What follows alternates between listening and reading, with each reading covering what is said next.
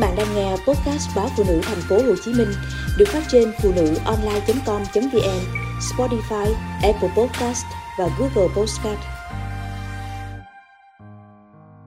Canh cua rau đay ăn giữa ngày hè, hương vị thơm ngọt của rau đay và cua hòa quyện bên cạnh là bát cà muối trắng giòn. Chỉ mới nhìn thôi đã đủ thèm.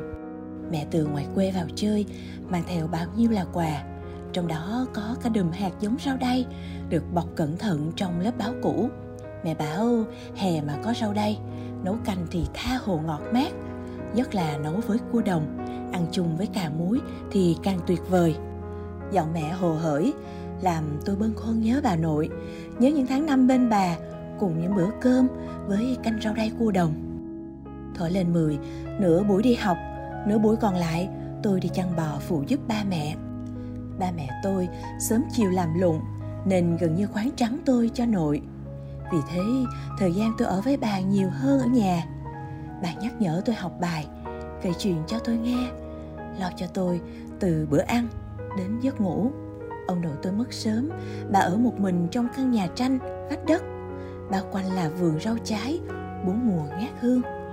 Nội trồng nhiều loại rau, ngày hè kiểu gì cũng có một luống rau đay xanh mướt đám bạn tôi mỗi lần tụm năm tụm bảy vẫn thường khoe một món ăn ngon.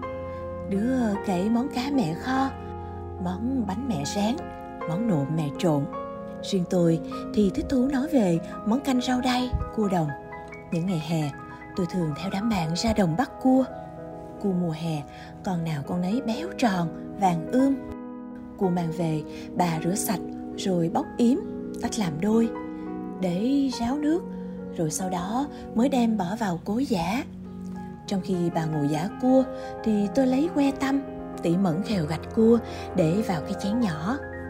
Để gạch cua phải khéo léo, cẩn thận để phần gạch không bị lẫn với những phần khác trong mai cua, không làm tanh nồi canh khi nấu. Lúc giả cua, để thịt cua được nhuyễn và không bị bắn ra ngoài, bà thường cho một ít muối vào giả chung sau đó bà cho nước vào khuấy đều, lọc lấy nước cốt và thịt cua, bỏ đi phần bã. Bà nội tôi bảo rau đay trồng hợp nhất và nấu canh ngọt nhất là vào mùa hè. Rau đay được bà trồng thành một luống dài giữa vườn, giáp bờ giếng. Đó là loại rau đay cọng đỏ, non mơn mởn, vườn mình đón nắng hè càng thêm mở màng Tôi ra vườn, chọn những ngọn và lá rau đay non nhất. Hãy vừa đủ nấu canh, đem vào rửa sạch vớt ra rổ để ráo, rồi sắc sợi. Nước cua sau khi lọc, bà đổ vào son, rồi bắt lên bếp, bắt đầu nổi lửa. Đợi nồi canh nóng, bà dùng đũa đảo nhẹ thành vòng quanh nồi để thịt cua dưới đáy nồi nổi lên. Bà tiếp tục thêm lửa để nồi canh sôi. Khi thịt cua nổi lên thành một lớp dày giữa nồi, bà cho rau đay vào nấu sôi. Gạch cua cũng được cho vào chảo, xào với hành tím phi thơm rồi trút lại vào nồi canh. Đợi cho rau đay chín hẳn, bà mới bắt nồi canh cua xuống. Bát canh cua nấu rau đay được bà múc ra, đặt giữa mâm cơm, hương vị thơm ngon của rau đay và cua đồng hòa quyện. Bên cạnh là bát cà muối trắng giòn. Chỉ mới nhìn thôi đã đủ thèm. Tôi lùa vài miếng cơm cho vơi chén rồi chan canh. Cứ thế mà hút xoàm xoạt. Bao nhiêu cái nồng nực oi bức của nắng hè bỗng nhiên tan biến.